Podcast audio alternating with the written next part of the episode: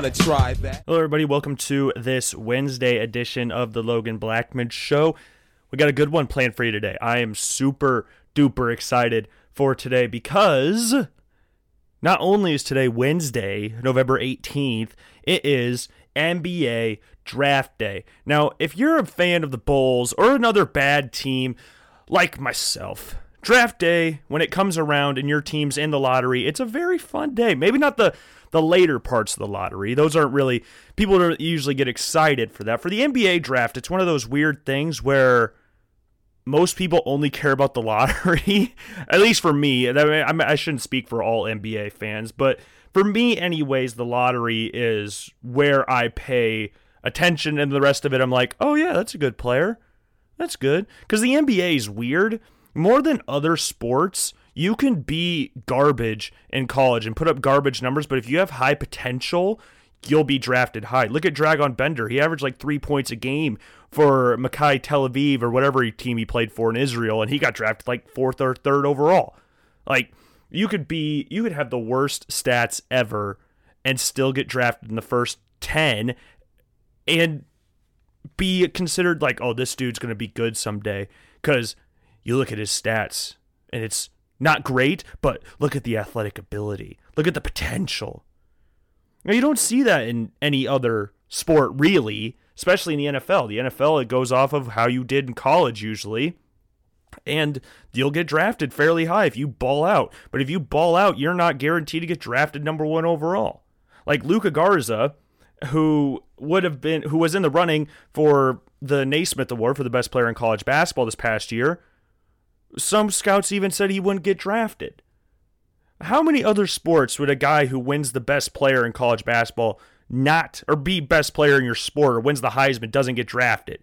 You'd have to go back to like Jason White in college football or Charlie Ward, but those two, Jason White had no knees essentially because they were so bad and he kept getting injured every other game. And then Charlie Ward was stuck between playing basketball and football and ultimately got drafted in the first round by the New York Knicks.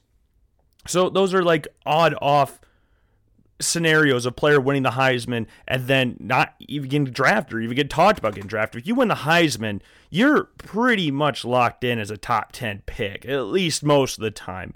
Like if you look at the last few winners of the Heisman Trophy, Joe Burrow, Kyler Murray, Baker Mayfield, all went number one overall recently. And then the year prior, who won the Heisman and oh crap. Now, Lamar Jackson's an interesting scenario because people didn't know if they wanted to play him at quarterback or wide receiver. No, he balled out as a quarterback, when the Heisman as a quarterback, did all that great stuff as a quarterback. We're going to move in positions. But yeah, the NBA just goes all off potential, which is good and bad. Because if you look at, like, I think Harry Giles was the number one recruit in the nation when he came out of high school, didn't put up any good numbers at Duke, and then still got drafted in the first round because he used to be the number one overall recruit in the nation. Like that's such a weird thing. And Harry Giles has done very good in the NBA. He's been a very a serviceable at best player, but nothing really spectacular that screams, "Oh yeah, that's a first round player right there." So you have high potential.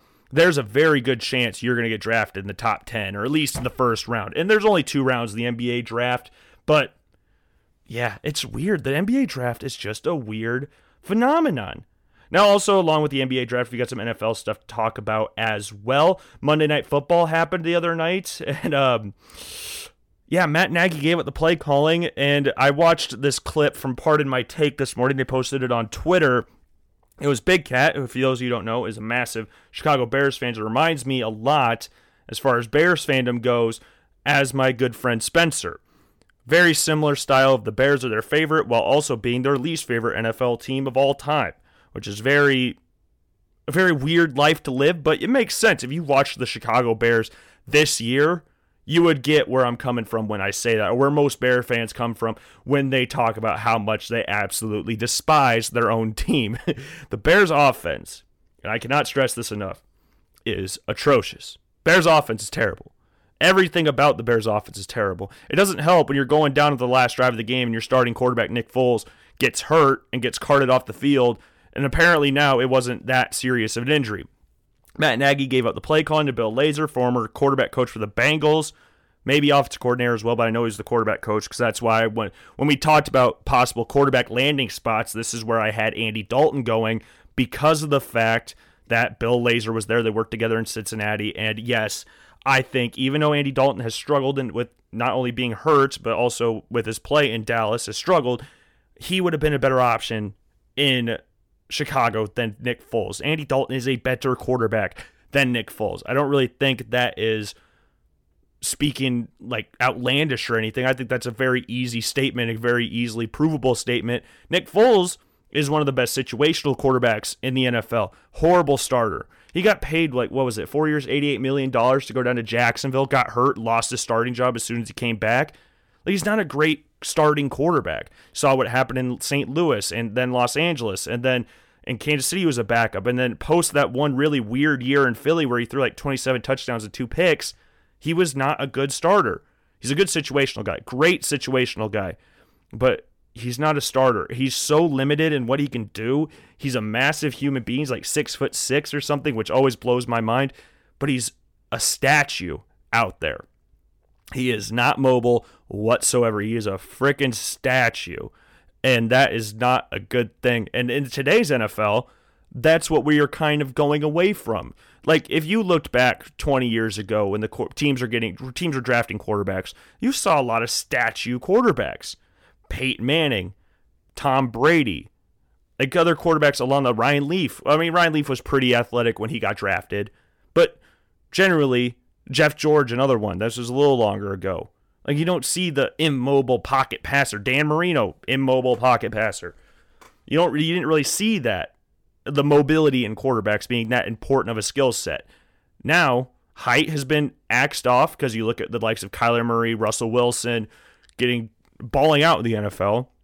We'll talk about Kyler Murray a little bit as well. And you don't really see the likes of the Peyton Mannings getting dropped. You have to be mobile to play the position. Nick Foles is, other than Brady, I think Nick Foles is the most immobile quarterback in the NFL, which is saying something because he's very immobile. And Ryan Pace, GM of the Chicago Bears, will more than likely, at least I would assume and hope for Chicago Bears fans' sake, that he loses his job this offseason because Matt Nagy, this is what Big Cat was talking about on Pardon My Take this morning, was that Matt Nagy gave up the offensive play calling and see, to basically say, see, it's not me, that's the problem. It's Ryan Pace that's completely screwed over this roster. It's not the offensive play calling, it's the players that Ryan Pace has been giving us, and that's why we suck and can't score at all until the fourth quarter, at least in most of the games. Like if you look at the Bears, I think this season, this was before Monday Night Football. They scored 80 something points in the first three quarters and then 90 something points in the fourth quarter. I don't know how long of a stretch that was. It might have been the entire season, but their offense is awful. And if Cordell Patterson, Cordarrelle Patterson's in the game, it's going to him. 90% of the time, it's going to Cordarrelle Patterson, which is crazy. And getting it, they're going to get a new quarterback this offseason because they're going to go like, oh, Matt Nagy needs his quarterback. Every coach wants to draft their own quarterback. So Matt Nagy will get a Zach Wilson or Kyle Trask in the first round. And then look on paper, at least on eye level like, oh, everything's going to be fine. We got a starting quarterback now. Everything kind of sorts itself out. But there is so much other problems with this team that you got to get a new G. The GM needs to go. Ryan Pace has done. I saw this on Twitter. Has done all the main things to get a quarterback. Signed one in free agency, Mike Glennon. Drafted one, Trubisky, and traded for one in Nick Foles. He's done all three of the things you do to get players in the NFL and got them all at quarterback, and they have all sucked. They have all been terrible. Trubisky had flashes, but again, that was masked by how great the Chicago Bears defense was, and that carried them to an 11 5 record because you saw the complete drop off the year after. And you see how stagnant their offense is. And you, you think that when you talk to Bears fans and just average NFL fans, that this team that I am talking about has like two wins on the season. But no, this team, the Chicago freaking Bears, with their completely stagnant, boring, monotonous offense, are above 500. Well, no, I guess they're 500 now. They're 5 and 5.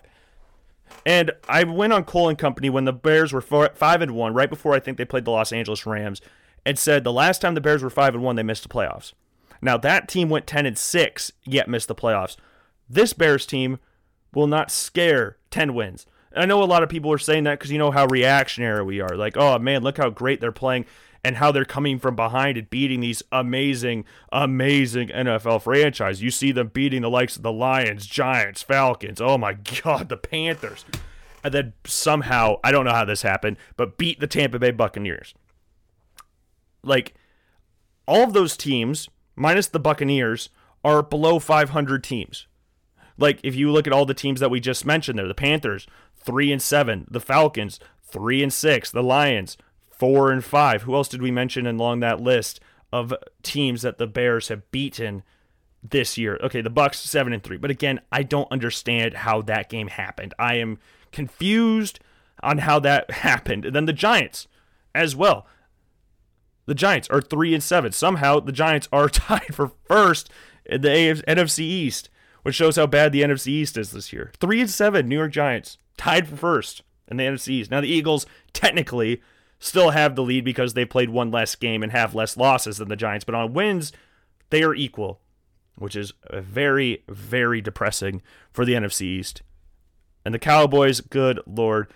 If this if they're not going to pay Dak this offseason, I'd be shocked. This proves how much they need Dak. Dak, I know there's a thing called empty stats, and that's kind of what Dak was doing at the beginning of the year because it's more of the fact that they're playing from behind because of how bad their defense is. So Dak's still in the top half of the league, beating a lot of very talented quarterbacks and passing yards this year. The Cowboys suck, just to put it bluntly. I had them going 10 and 6. They're already 2 and 7 and I I don't even know if I could see them winning 5 games this year. This team's too talented to be this bad, but they're awful. They are awful. Will Mike McCarthy get the heave ho after one year? Maybe.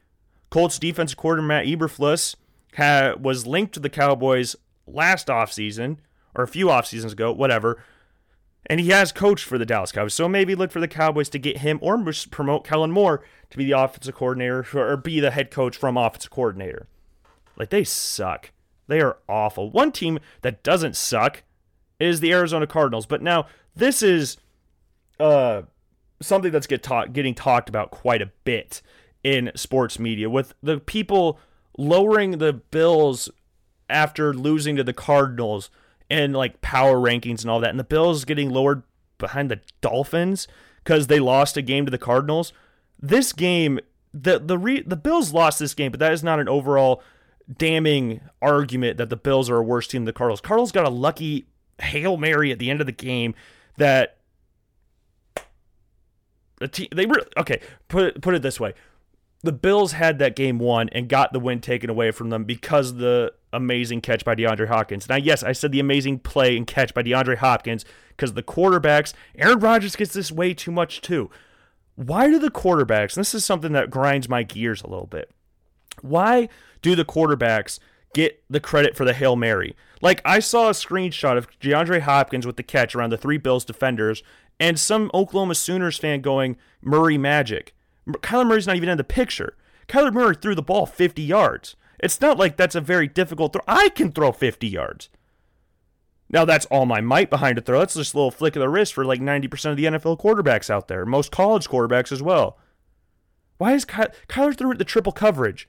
That's not a brilliant play from Kyler Murray. Aaron Rodgers does the same thing.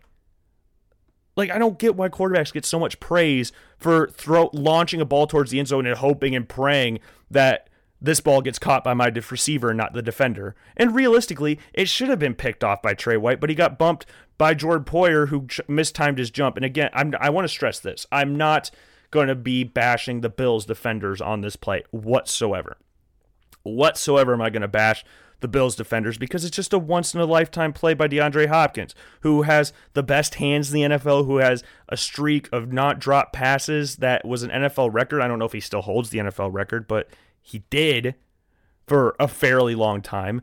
And it just overall in this game, neither quarterback played particularly well. Josh and Kyler, neither one of them played great.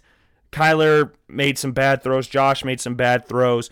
Kyler beat the Bills by the read option play. And the Bills just couldn't stop that. And Cliff Kingsbury, good God, I do not understand. And I said this when he got hired. I still don't understand how this man is a head coach.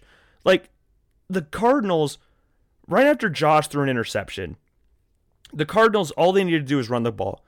Kenyon Drake had over 100 yards rushing in the game. I'm pretty sure he did. Kyler Murray had like 60, 70 yards rushing in the game with two rushing touchdowns.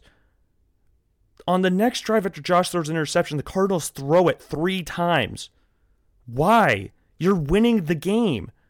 You the Bills aren't able to stop the run. They haven't been able to stop the run all year. Why are you throwing the ball? And of course, it went to three incompletions. The Bills didn't even need to use any of their timeouts. It's like, what is your thinking here, Cliff? You got fired at college. You took the USC offensive coordinator job. It's not even another head coaching job in college. And then somehow linked that together to eventually become the head coach of the Arizona freaking Cardinals. I don't get it. I know he's like he knows Sean McVay, and the the the trend in the NFL for head coaches to get these young, offensive minded guys, and we'll go off to the promised land. He's got Kyler Murray. He's getting carried by Kyler Murray. You saw what he did at Texas Tech. He's put up. We had a lot of fun, but we lost. We put up great numbers, but we lost. Who cares? He's not that good of a head coach, and the game planning that they they got so lucky at the end of the game. And it's. This is the old adage: it's better to be lucky than good, and I believe in that saying hundred percent. And that's exactly what the Cardinals got in this game. Now, this reminds me of when Marcus Paige, former Linn-Mar player and former North Carolina Tar Heel, made a shot in the NCAA championship against Villanova that looked like it sealed North Carolina's championship. One of the greatest shots in NCAA tournament history. But then two seconds later, Villanova goes down and makes the greatest shot in the tournament history for like the 21st century people forget about Marcus Paige's shot because it wasn't the one that won the game. Josh's throw to Stefon Diggs against Patrick Peterson to to take the lead with 30 seconds left was an amazing throw, an amazing play. Josh Allen, since he's coming to the league in 2018, has 11 fourth quarter comebacks or game winning drives, which is tied for second in the league since he's come to the league. That was number 12. And that got taken away because Kyler Murray threw the ball 50 yards to DeAndre Hopkins, made a miracle play. And the initial reaction to when this happened was, oh my God, he caught it. I wasn't angry. I wasn't upset. I was just, just, I was like, what, what are they supposed to, what? You never experience, you never, you see these plays happen a little bit. Every once in a while, you see this play happen, but you never expect it to be against your team. So that was a really weird thing that happened in this game. It took me back a little bit. I was like, "Whoa, that that happened. That happened." Crazy. But Josh had a again threw two interceptions in the game, but had a good overall game. Like not great, nothing spectacular, but had a good game. And threw a beautiful pass to Diggs that looked like it sealed the game, and it didn't. And it's crazy because the quarterbacks are in the MVP conversation Josh Allen, Kyler Murray. And then they threw it to their number one receivers, DeAndre Hopkins for Murray, Diggs for Allen. And they're both traded to the teams. Both of them are second, first and second league in re- receiving yards, Diggs in first. And then it was against the team's number one corner, Patrick Peterson, who Josh tested way too many times and got got got beat by Peterson on one throw. You don't test Patrick Peterson tw- once, let alone twice, let alone three times. But then Josh went back at him again and threw a beautiful touchdown pass. De- uh, DeAndre Hopkins made the catch over Trey White. And you could see on some clips, like some of the screenshots and stuff, that Trey White had his hands on it. But again, when Jordan Poyer jumped, I think it shook Trey White off the ball because you could see a screenshot of uh, Trey White's hands like they where they used to be around the ball, and the fingertips of Hopkins just has the ball. I think if Poyer doesn't jump there, I think Trey White comes away with an interception.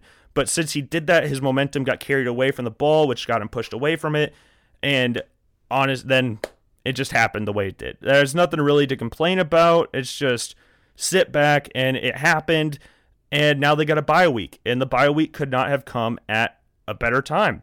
So I'm good. with the bye week coming this week. It's very exciting, very nice that the Bills have a bye week because they sure as hell need it. And mostly for Bills fans in general. They need the bye week after that. You need a little time to recover after losses like that. And I go into work Monday. I knew this was going to happen too. The first questions I get posed are about that game. it's like I, I don't know what to do. I don't know what to tell you. I knew this would happen, and it did. But yeah, great game overall. Great game. Nothing to really complain about. Just happened, and got to move on from it. The Bills now seven and three, Cardinals six and three, and the Dolph. The thing that was worse, rather than losing this game to the Cardinals, is the fact that the Dolphins are now a half game behind the Bills because the Dolphins are six and three, Bills are seven and three, Bills on their bye week this week, and Tua has looked pretty solid so far as the Dolphins starting quarterback. Nothing fantastic, but he's looked good. He's looked good. He's not like Herbert or Burrow at this point in time, but he's looked very solid as the Dolphins starting quarterback right now. And it makes me upset because I don't like that the Dolphins are good. That's just a petty fan coming out and talking about a rival team. The Dolphins, I had them going 6 and 10. They're 6 and 3 now. I thought they'd need a year and then they'd be good next year. Because you could see the pieces were there. Brian Flores is a great head coach and I know we talked about coach of the year and I said Mike Tomlin, but Brian Flores really needs I think Brian Flores deserves it even though Mike Tomlin's undefeated with the Pittsburgh Steelers this year.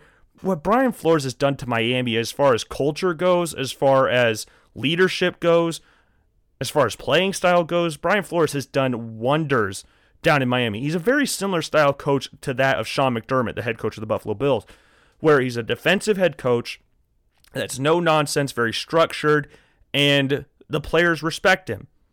And that's what Brian Flores is in Miami. Same thing to uh, frickin' Sean McDermott in Buffalo. Same thing as Marv Levy in Buffalo and Don Shula in Miami. It was the same style of things there. Two really good coaches battling against each other with two very talented teams. The Dolphins are only going to keep getting better. So they got first round picks from the Texans. They got first round picks from the Steelers. Now they utilized those its last draft, got a starting quarterback, a starting left tackle, and another corner. So they've got talent, and it makes me upset. Christian Wilkins there on the D line, big run clogger there. Shaq Lawson, and Kyle Van Noy coming over in free agency, signing Byron Jones, the biggest contract in cornerback history, having Xavier Howard already there.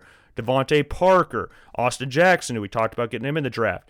Tua, now the running game still needs a little work, and you probably uh, you'd like to get another wide receiver to partner DeVante Parker. And Mike Gesicki, another really good tight end as well. And then we already talked about Brian Flores. Like this team is on the up, and it makes me scared and makes me sad. Which it's nice to have competition. It's nice to see the Patriots struggle, but uh, I don't like to see the Dolphins doing good the same year as the Bills are doing. The Bills dropped a game against the Cardinals. Beautiful play by DeAndre Hopkins. And now, because of that, people drop the Bills in their power rankings behind the Miami Dolphins, who people forget lost to the Buffalo Bills earlier this year. And like the the way the Cardinals won does not make them a better team than the Bills. Again, it's better to be lucky than good, and that was luck by the Cardinals and a great overall play by DeAndre Hopkins. But man, the Bills do not deserve to get dropped down power rankings because they lost on that. That's an insane thing to do, a dropping a team down in rankings. That's kind of it's kind of cruel. And also the things of I know Kyler Murray's having an amazing year. He'll be in the talks for the MVP. He won't win it, I don't think. I think it's Patrick Mahomes to lose at this point, who he said at the beginning of the year, so we're sticking with that. Got that. And yeah, I think he's going to be in the running for it, but people saying that he's already better than Lamar Jackson I know Lamar's not having the best year this year, but come on, come on. I mean, are we are we that? What are we done? What have you done for me lately? Thought mindset right there. Is that really what we're doing here? Do we do we really need to go over what Lamar Jackson did last year? Like Lamar Jackson last year led the league in passing touchdowns, where Kyler Murray ranks 13th in passing yards and 11th in touchdowns, or maybe it's flipped. He led he was broke an NFL rushing record, first quarterback in NFL history to throw over th- over 3,000 rush for a thousand. I think he was the first quarterback to rush for a thousand. Maybe Vic did it once, but I think that my mind's my th- my thinking is Vic was very close, but never actually got past it. Got actually like around 990 or something, if I had to think about it. And above all, the, oh yeah, we forget about this. Oh, I don't know how this escaped my mind. He was the second ever unanimous MVP in NFL history. Stop with the Lamar Jackson is worse than Kyler Murray at this point. Like that's ridiculous. Come on. Now, do I who's faster? That's a more conversation that people can have because neither one of them ran the 40. So we don't really know unless it's just off the eye test. Neither one, Kyler didn't even participate in the combine. Lamar didn't run, so we never we don't know what their 40 times are. But man, stop. I know Lamar is not having an amazing year compared to last year, but seriously, you're already putting Kyler. What? Why? You can't. He was the second ever unanimous MVP in NFL history. We're ranking him below a guy in his second year in the NFL. Come on. Come on. Really? No, we're not doing that. I love Kyler Murray. I respect Kyler Murray. I think he's a very good, talented quarterback, one of the best in the league. But we're not ranking him above Lamar. We can rank him above him this year, but the people that are saying he's a better overall quarterback is ridiculous and downright stupid. This year, yeah, sure. Go ahead and say he's better. This year, he's done a better quarterback overall than Lamar Jackson. Stop that. Stop. Come on. We if we judge this in like 2 or 3 more years, then sure, he can pass him. But this year Lamar's not even been that bad and people are going, "Well, look at the NFL's figured out Lamar Jackson." Watch some of the tape of Lamar Jackson this year. Come on. I, this is stupid. Now, again, I think that Murray will be in the running for the MVP. I think it's an all quarterback race, much as the Heisman Trophy. Like the quarterback race, just to know, just going in alphabetical order. I'm looking at the NFL standings right now. We'll go Josh Allen's in the running. Then you've got they'll probably throw Big Ben in there. I don't think Big Ben will win, but he'll probably get talked about in there. Mahomes will probably win it. Then we got Aaron Rodgers, Nick Foles, Tom Brady. Like, okay, I know I I did that on purpose. Stop it. And Kyler Murray and Russell Wilson. I don't think Dalvin Cook or Alvin Kamara will break into the MVP conversation. They'll get talked about. It's like Breece Hall in college football. Like he'll get talked about, but will he actually go to the be a finalist? No, I don't think so. Because in college football, the quarterbacks right now that are in the running for the Heisman, you got Trask, you got Zach Wilson, Mac Jones, Trevor, Justin Fields. Those are the five finalists. Those are going to be the finalists. The people can have, oh, Breece Hall should have won this. Breece Hall's not going to be in the running. I'm sorry. He's not going to win it. Even no matter how much you'd like to, like to say he would should win it or will win it, he won't. I'm telling you that now.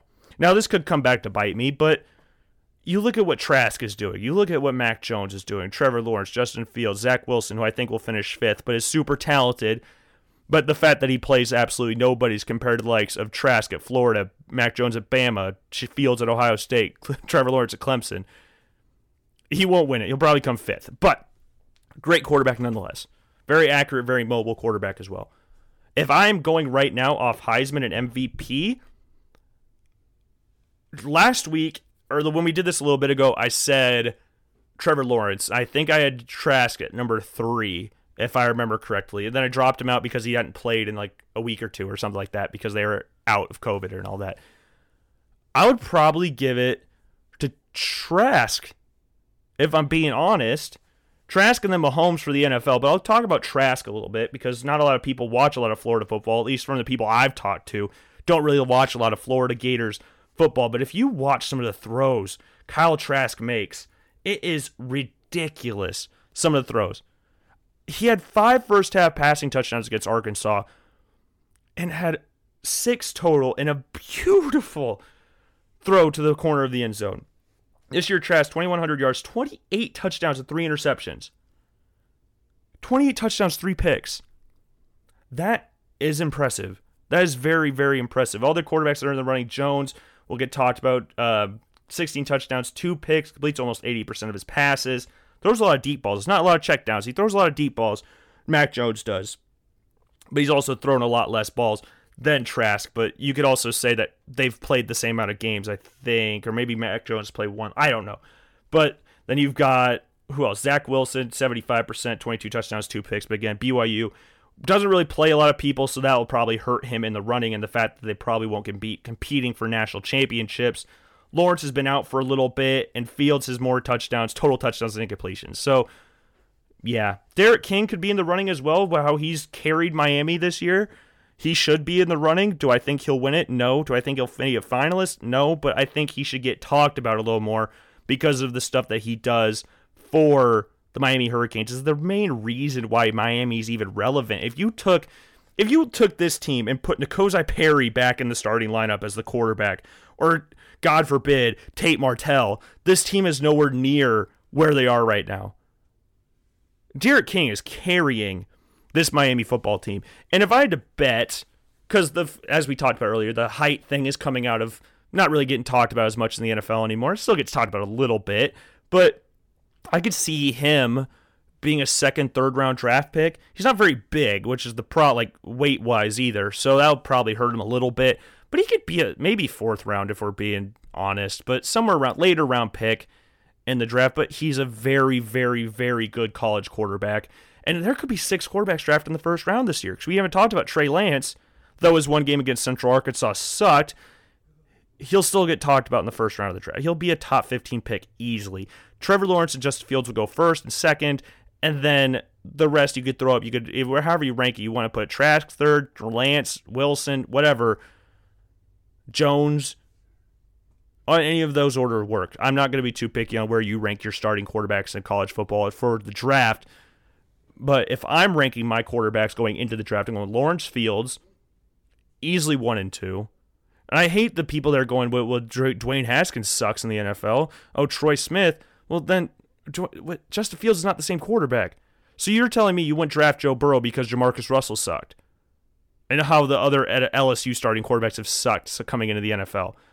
You're telling me you wouldn't draft Joe Burrow because oh they had other quarterbacks there as well that were also bad. It's not the same quarterback. You're gonna draft Aaron Rodgers because Kyle Boller went there. What? Again, it's they're not the same quarterback. Just because they went to the same school does not mean they're the same quarterback. Justin Fields is a thousand times the quarterback of Haskins and Troy Smith. And Troy Smith was a baller, won the freaking Heisman. But as an overall quarterback, Justin Fields is better than Troy Smith. He's bigger. He's actually mobile. Dwayne Haskins, as we talked about with Foles, is a freaking statue. No matter how much Stephen A. Smith would like to say that he's a run first quarterback, he's a statue. Was in college, is the NFL. Justin Fields is a beast. Justin Fields is easily the second best quarterback in this class. Some would even argue that he's the best. Depending on the draft order or, your team's needs, Justin Fields might be a better option than Lawrence, which is weird to say, but Fields is that good of a quarterback. Then also, I would probably go Lance and then Jones, Wilson, Trask for NFL quarterbacks. Maybe put Trask in. I don't know. The last three you could order in any order you want. I'd be perfectly fine with it. But you have to put Lawrence and Fields at one and two. I don't care who you order first or second. Those two are the best quarterbacks in this class, bar none. Not even close. Those two are freaking ballers, and I love watching both of them play. And since we're on the topic of the draft, we talked about touched on this a little bit earlier. Let's talk. Let's do the NBA draft. So the NBA draft is a very interesting thing, and it's snuck up on me this year, to be honest, because obviously the NBA season ended a lot later. So the draft has been pushed up till now. Oh, jeez, until today at least. So, how do we want to do this? Do I want to do like a full mock draft? I'm not going to do a full mock draft. I'll do the lottery. And I might just even do the top four because I really don't care about the rest of the NBA draft. I haven't followed the draft process this year. So, oh, not 1 through 60. we ain't doing that. 1 through 14 lottery.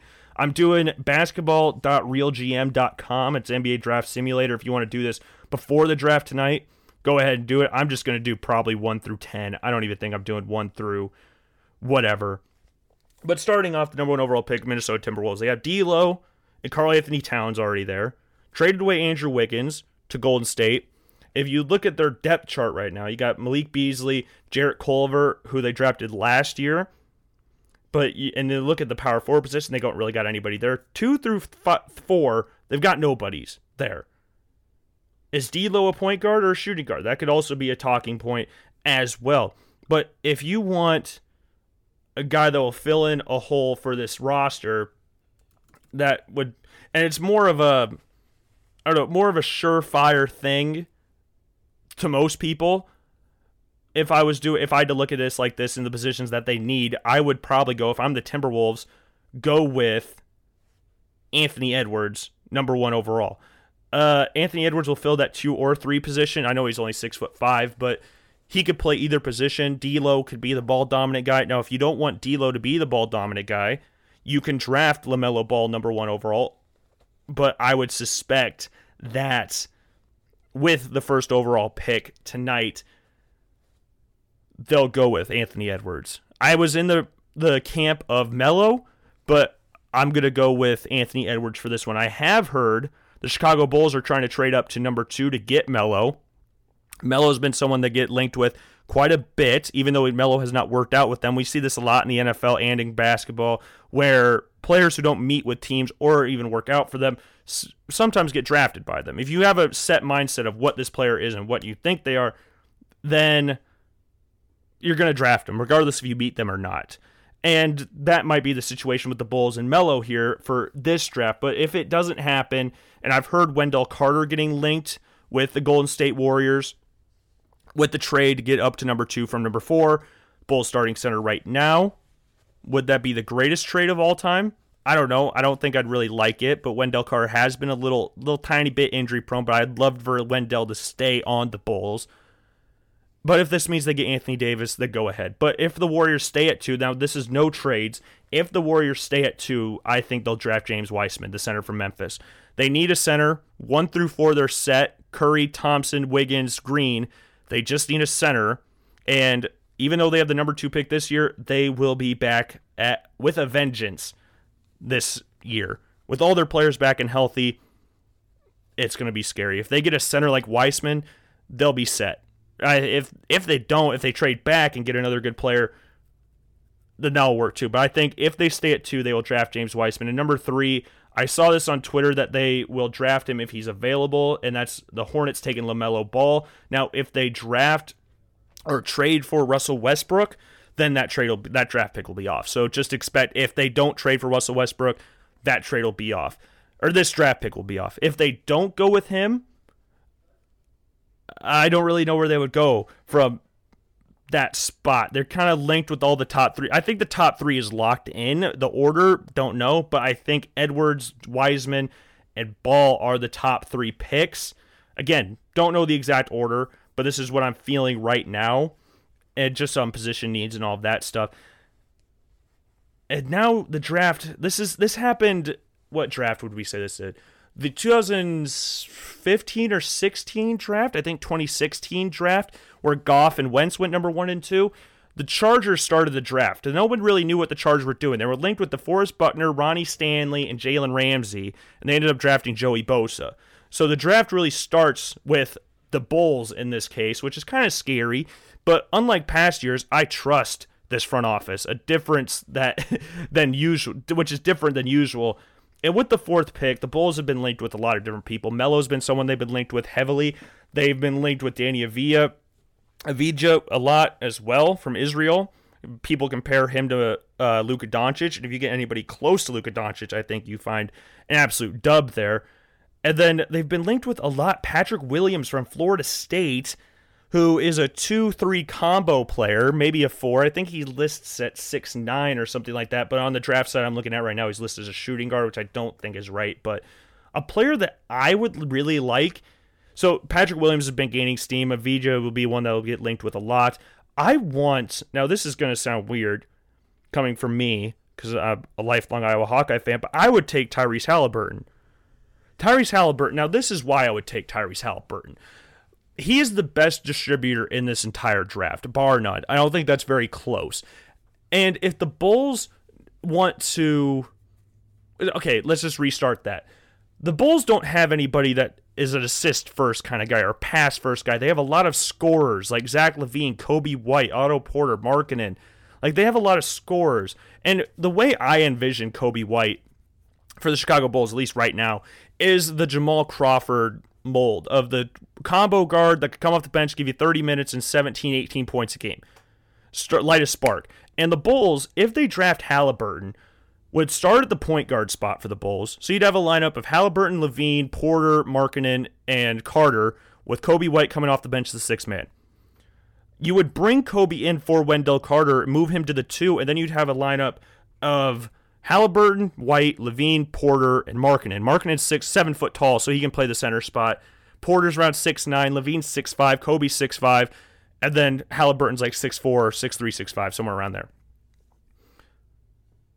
I think he'd be perfect for what the Chicago Bulls want to do. If I'm being honest, I I'm the Bulls, which I'm definitely not, and if he doesn't pan out, then that's the reason I'm not the head coach or, or the GM or whatever the Chicago Bulls. I would draft Tyrese Halliburton with the fourth overall pick if I'm the Chicago Bulls. That is what I would do. But the people they've been linked with a lot have been the likes of Avdija have been Patrick Williams, but everybody that I've t- heard, not talked to, would think that's a little bit of a reach for Patrick Williams. But yeah, we'll go to Sports Illustrated. I'm looking at mock drafts, see what other people are saying. CBS Sports had Obi Toppin going there. I've seen that ship's kind of sailed for me, anyways. Patrick Williams going to SI. The Bulls website released a mock draft yesterday. They had Patrick Williams going to the Bulls. If the Bulls move up, it will be for LaMelo Ball, is what my my brain is thinking, anyways. And this one has Avdija. So again, the Bulls start the draft. They they're the team that starts the draft this year. No, no one really knows what they're doing. CBS Sports, NBC Sports, I mean, what do they have? So they have Edwards going one, Wiseman two. They have Onyeka Okongwu from the Charlotte Hornets, from USC going to the Hornets. He has a foot injury. I don't know if that will hurt his draft stock or anything. I think he's a very talented and he got a lot of upside. But will that hurt his draft stock? Only time will tell with that. But if I'm so let's go on Twitter too, because again, I need I want to make the most logical pick for the Chicago Bulls. So if we search the Chicago Bulls on the Twitter machine, what will come up? So we got draft day. They got the city jerseys popping up. The Philadelphia Sixers are in deep negotiations with the Bulls involving Zach LaVine, Josh Richardson. Okay, now that's that's not a verified account, so I don't really care about what that person has to say. Bulls have discussed trading number two, trading up to number two for Wendell Carter, going to the Hornets or the Warriors. So we'll see. I think the Bulls really will try to move for LaMelo Ball tonight. So we'll see if that actually does happen. But if they do not, who do I want to pick? This is this is hurting my brain a little bit. Again, I would like the Bulls to take Tyrese Halliburton if they don't end up trading up to get uh LaMelo Ball. So, you know what? Just for fun, just for fun, I will say the Bulls will draft Tyrese Halliburton with the fourth overall pick. Again, this is what I would do. I'm not the Bulls. I'm not going to tell them what to do. So I will say they'll get Halliburton, and then the Cavaliers run up to this table next, get Deni Avdija from Israel, Maccabi Tel Aviv. Same thing that went to Dragan Bender. Very talented dude over in Israel. I'm stuck, but I don't know who the Bulls want. They want four people, and I'm just going to go with Halliburton because that's what I want. that's kind of what I would hope for. The Atlanta Hawks, what do the Atlanta Hawks want to do? I've heard them linked with Tyrese Halliburton as well. They've been linked with him quite a bit. Let's see what the what the Twitter machine is saying about the Atlanta Hawks in the draft. Tyrese Halliburton's one that I've been seeing a lot on mock drafts. What do we have here? We're not really seeing a lot of things for the Hawks draft pick. Well, this is disappointing. This is very, very disappointing. I didn't get anything out of that. I didn't I didn't help myself at all there. Because if you look here, Danny Avdija going to the Atlanta Hawks there. You know what? Let's do so you look at the Hawks depth chart. They don't have they have Cam Reddish at the forward, uh, Hunter at the small forward spot, Huerter at shooting guard. Where do they go from here? You know what I'm gonna do? I'm gonna go with crap. What did Cam Reddish do last year? He was just average, right? He was just a very bang average player. How much points did he average? Ten points a game. You know what? We're gonna we're gonna go with uh, Obi Toppin. Yeah, made the pick. I'm I confident with that? No, I have not done my due diligence on research for the NBA draft, so I apologize for if this is not the most accurate mock draft you have ever seen in your entire life. But the Detroit Pistons, next, you look at what they've got. They don't have really anybody at the point guard spot. I'm going to have them taking Killian Hayes, the United States player that was playing overseas in France. He'll be their point guard for the New York or for the Detroit Pistons. Uh, the New York Knicks I think this is the stop the fall of. Okay, let's see what Twitter's saying about Onyeka. See if because he has a foot. The foot injury might be really, really big. Is a fractured left toe. Source told ESPN the injury considered minor, required two, three, one, two, three weeks of West, West. Expect not expected impact his draft stock. So, do I want to go back and say the Hawks would take him, and then Obi Toppin goes to the Knicks? That's kind of what I'm feeling right now. That is kind of what I am feeling right now, if I'm being 100% honest. So let's redo this. Let's go back. Let's try to remember what I did, because this is just, this thing is just a shambles right now. Goodness gracious. Okay, so we had Anthony Edwards going one. Then we had James Wiseman going number two. We had LaMelo Ball going number three. Then we had Tyrese Halliburton going four again, this is again, this is just what I want. I don't. This is not like I did research because if I was doing that, I would say Avdija or uh, Patrick Williams from what I've heard. But I'm gonna go with what I want, and that's Tyrese Halliburton or just a point guard, pass first point guard. I think that would really help the Bulls offense. Number six, the Atlanta Hawks. This is where we change and go Onyeka. Then the Detroit Pistons. We'll have them selecting Killian Hayes. And then the New York Knicks will have them taking ain't no stopping Obi Toppin. A very Knicks style player there, I think. Now we now the draft starts again with the Washington Wizards. What do the Wizards do here? We'll go with Isaac Okoro because I feel like they're going to trade Bradley Beal at some point, and that's just what my gut's telling me right now. I think Isaac Okoro for the Washington Wizards. Again, not doing a lot of research here. I'm going off what my gut's telling me, and my gut's been wrong many, many, many, many, many times before. Now, with the Phoenix Suns, they just got Chris Paul. So, big moves for the Phoenix Suns. Let's see. They have them taking Killian Hayes, six foot five point guard. I will have the Phoenix Suns, since I already have Philly, Killian Hayes gone, I'll have them taking Patrick Williams from Florida State to play the three spot. Now, if this is 100% right, you guys owe me something because this is some high level analysis that you were getting by listening to the Logan Blackman show. Again, I am not confident in this mock draft whatsoever. So do not bash me as if I'm claiming this is gospel and that this is going to be 100% right because I know that this is not going to be 100% right. It might not be anywhere close to being right. But you know what? We're trying. We are having fun and we are trying. So you got to stop giving me so much hate for this because I am trying my hardest, okay? I, it's hurt my feelings that you don't think I'm trying very hard. Okay. Now that we're done that, we're done with that now. Uh, what's a very style Spurs style of player? I don't know. You know what? I think we're done. I think we're to cap it off at 10 because I have done a very bad job at following the draft this offseason, and this sprung up on me out of freaking nowhere. So that's what I've got for my mock draft. I'm not even going to post it anywhere. If you got this part of the show, I apologize for my in depth analysis. Actually, I don't apologize for my in depth analysis of this draft. And have fun watching the draft tonight. Uh, cheer on the Bulls. Let's hope where they get someone good and don't reach on somebody. I've heard them linked, as I said, with a bunch of pieces. If they want to trade to get LaMelo, they want to draft Halliburton, they want to draft Patrick Williams or Avdija.